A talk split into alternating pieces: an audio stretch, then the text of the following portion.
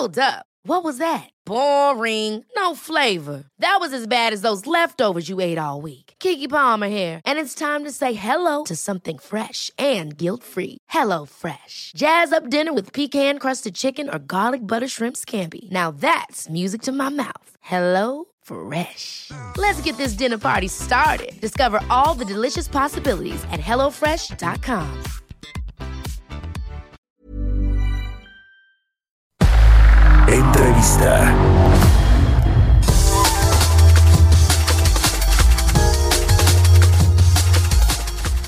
Bueno, pues le decía al inicio del programa que ayer en, en, Palacio Nacional se hizo la presentación de este paquete de proyectos de infraestructura, de inversión privada y va a tener algo de inversión pública también. 39 proyectos, 259 mil millones de pesos. Y para platicar de esto me da mucho gusto saludar en la línea telefónica al presidente del Consejo Coordinador Empresarial, a Carlos Salazar. ¿Cómo estás, Carlos? Muy buenos días. Muy buenos días, Mario. Placer, como siempre, estar contigo. Muchas gracias. temprano, ¿eh? Sí, cara, de verdad, la desmañanada aquí en Bitácora de Negocios. Te agradezco mucho, ¿eh? Carlos, como siempre, que nos tomes la llamada. Oye, a ver, eh, ¿Cómo, ¿Cómo está este asunto de los proyectos? A ver, ya se anunciaron 39, que es el saque, ¿no? Digamos, en la primera etapa, cerca de 300 mil millones de pesos. Yo creo que la mayoría de los empresarios y de la gente pues, se quedó con ganas de escuchar una inversión de un billón de pesos o por lo menos los 850 mil del próximo, del año pasado, ¿no? Que se había anunciado. mira, lo, he explicado yo varias veces ya desde el día de ayer. Este, este es un proceso, ¿eh? proceso, quiere decir va a ir uno tras otro. Definimos todos los proyectos que habíamos identificado el año pasado y los colocamos en cinco grandes capítulos. El capítulo de proyectos ya ejecutables, listos para que entre el bulldozer y empiece a mover la tierra y, empiece a operar. Proyectos, segundo capítulo, eh, que ya están en procesos de autorización, o sea que están ya en, la permisología que requiere cada proyecto en particular. Tercer capítulo, proyectos que están en preparación, o sea, que ya están listos para pasar a, a la permisología. Cuarto capítulo, proyectos que están en análisis, que todavía se está calculando su análisis económico y sobre todo el social, el financiero. Y por último, quinto capítulo, proyectos que están todavía a nivel de idea. ¿eh? donde hay muchísimas ideas a nivel nacional. Bueno, lo que anunciamos ayer fueron los proyectos que ya están listos para ejecutarse, que ya tienen las cinco partes adicionales, digo, los cuatro capítulos que te acabo de, explicar, ya definidos. Y dijimos también con, con, con claridad, y lo repitió el presidente, que este es un primer paquete que vienen paquetes adicionales en la medida en que en esta tubería vayan pasando los proyectos de un, de un estadio a otro. Entonces nosotros estimamos que durante el mes de noviembre, no sé qué día, estemos listos, porque ya lo estamos trabajando, un segundo paquete. Y así sucesivamente habrá un tercero, un cuarto y solo Dios cuántos podamos de alguna manera eh, eh, financiar mayoritariamente con capital privado. Eso también es muy importante explicarle a tu auditorio. Estos proyectos son proyectos de inversión pública, ¿eh? sí, sí, sí. Eh, que eh, como no hay suficiente dinero en las arcas, bueno, pues estamos buscando que se financien con capital privado. Entonces, dice ahí el acuerdo que todos estos proyectos, más del 50% del costo del mismo, será financiado por capital privado.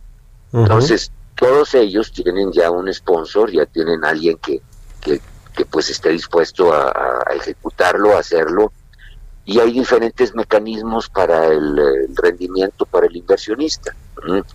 Todos esos mecanismos son conocidos y se están usando todas las fórmulas que, tú sabes que, se pueden aplicar. Así que yo creo que es una muy buena noticia. Estás hablando de saque del primer este, eh, paquete más del 1% del Producto Interno Bruto, bueno, pues yo creo que esto es, es, importante para el objetivo que se está buscando, que es la recuperación eh, más rápida de la economía. Tú sabes también, Mario, en alguna ocasión lo he platicado contigo, que sin inversión no hay crecimiento y sin crecimiento no hay mejora de salarios, no hay este eh, consumo adicional en el país Y al final todos los objetivos que, que se ha propuesto la administración, y creo que yo, que todo mexicano que quiere a México, de aumentar el, bienestar de la población, pues va a ser imposible lograrlo. Entonces, sí, sí, por eso es tan importante esto. Y lo reconoció ayer Alfonso Romo, el jefe de la oficina de la presidencia, es la mejor vacuna contra la crisis económica, la inversión privada. El presidente López Obrador dijo, yo no estoy peleado con los empresarios.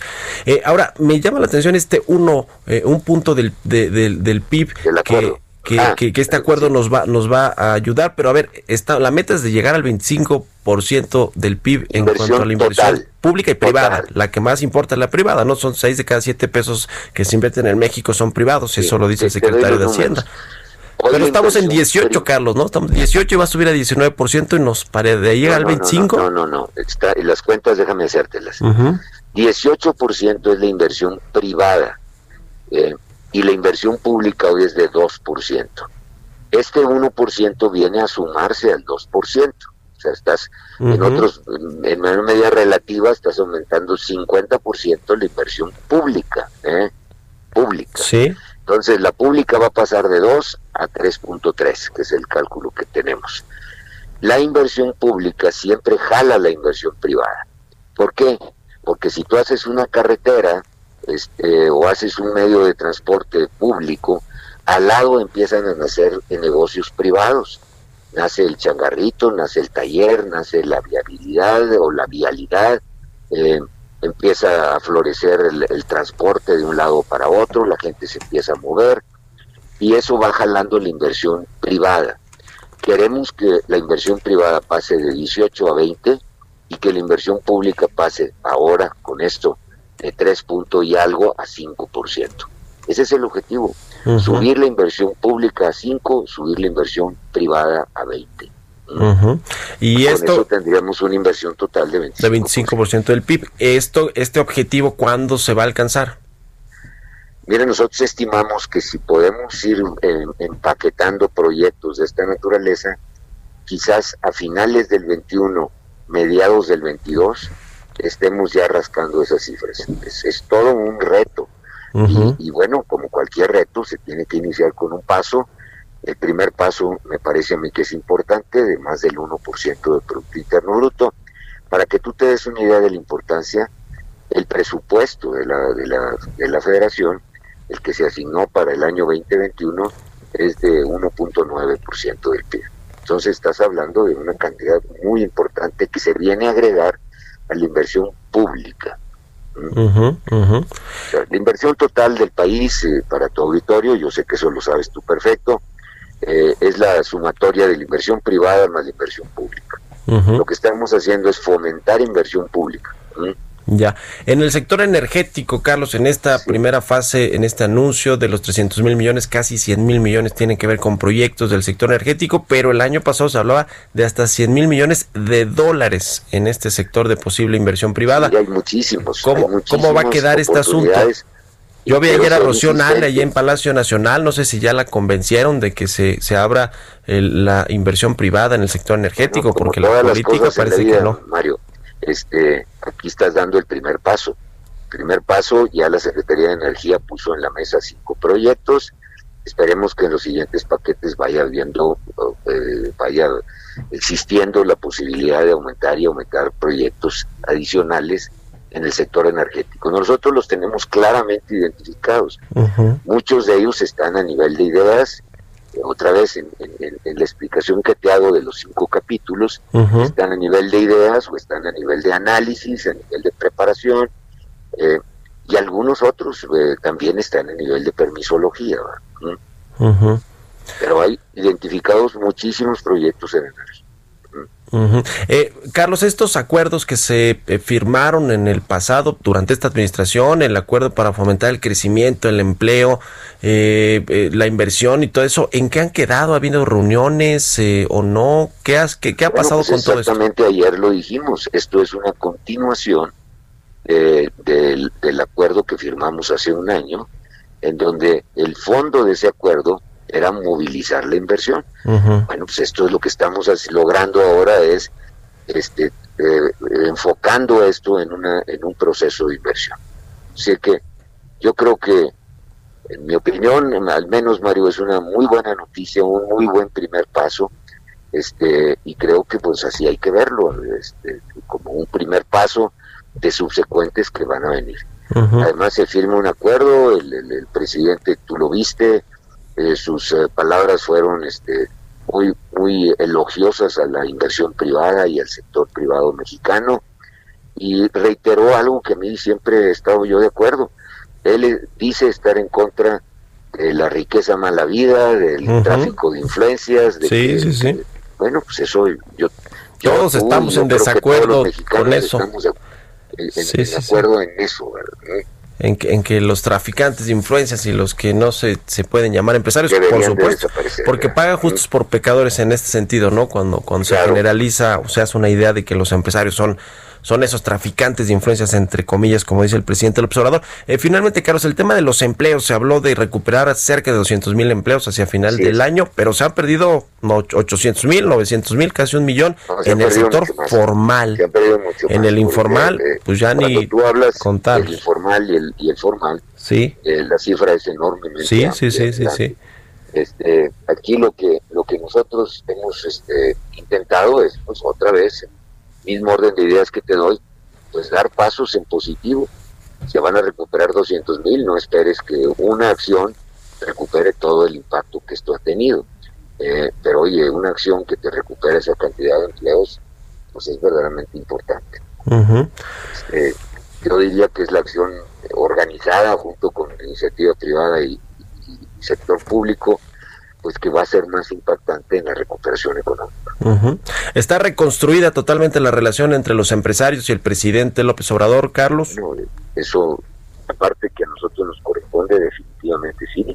Este, y yo también siento y oigo al presidente decir lo que él dijo y me parece también que sí. Aunque tenemos una magnífica comunicación. Eh, yo he tenido oportunidad de estar en Palacio Nacional, pues creo que casi todas las semanas. Ayer en una columna del Universal el exsecretario de Hacienda Carlos Ursúa decía que la, política económica de este gobierno ha sido errática y han cometido muchos errores como cancelar los fideicomisos públicos, Carlos. Sí. ¿Qué opinas de eso? Bueno, pues es la opinión de Carlos Ursúa.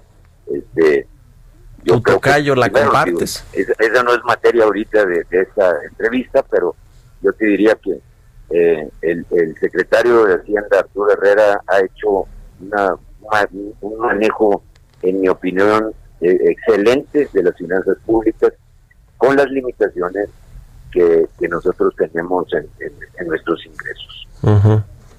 Pues sí, yo también lo creo y lo he entrevistado varias veces y es un secretario de primera, Arturo Herrera. Te agradezco mucho, Carlos.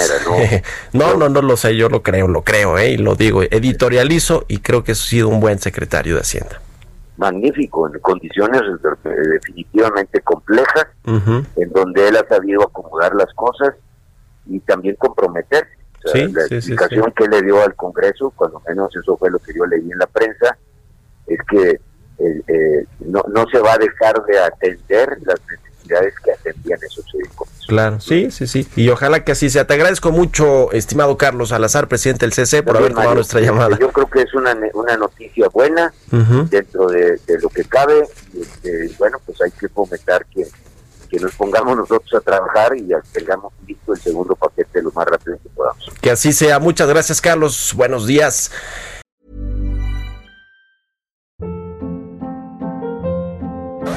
Hold up. What was that? Boring. No flavor. That was as bad as those leftovers you ate all week. Kiki Palmer here, and it's time to say hello to something fresh and guilt-free. Hello Fresh. Jazz up dinner with pecan-crusted chicken or garlic butter shrimp scampi. Now that's music to my mouth. Hello Fresh. Let's get this dinner party started. Discover all the delicious possibilities at hellofresh.com.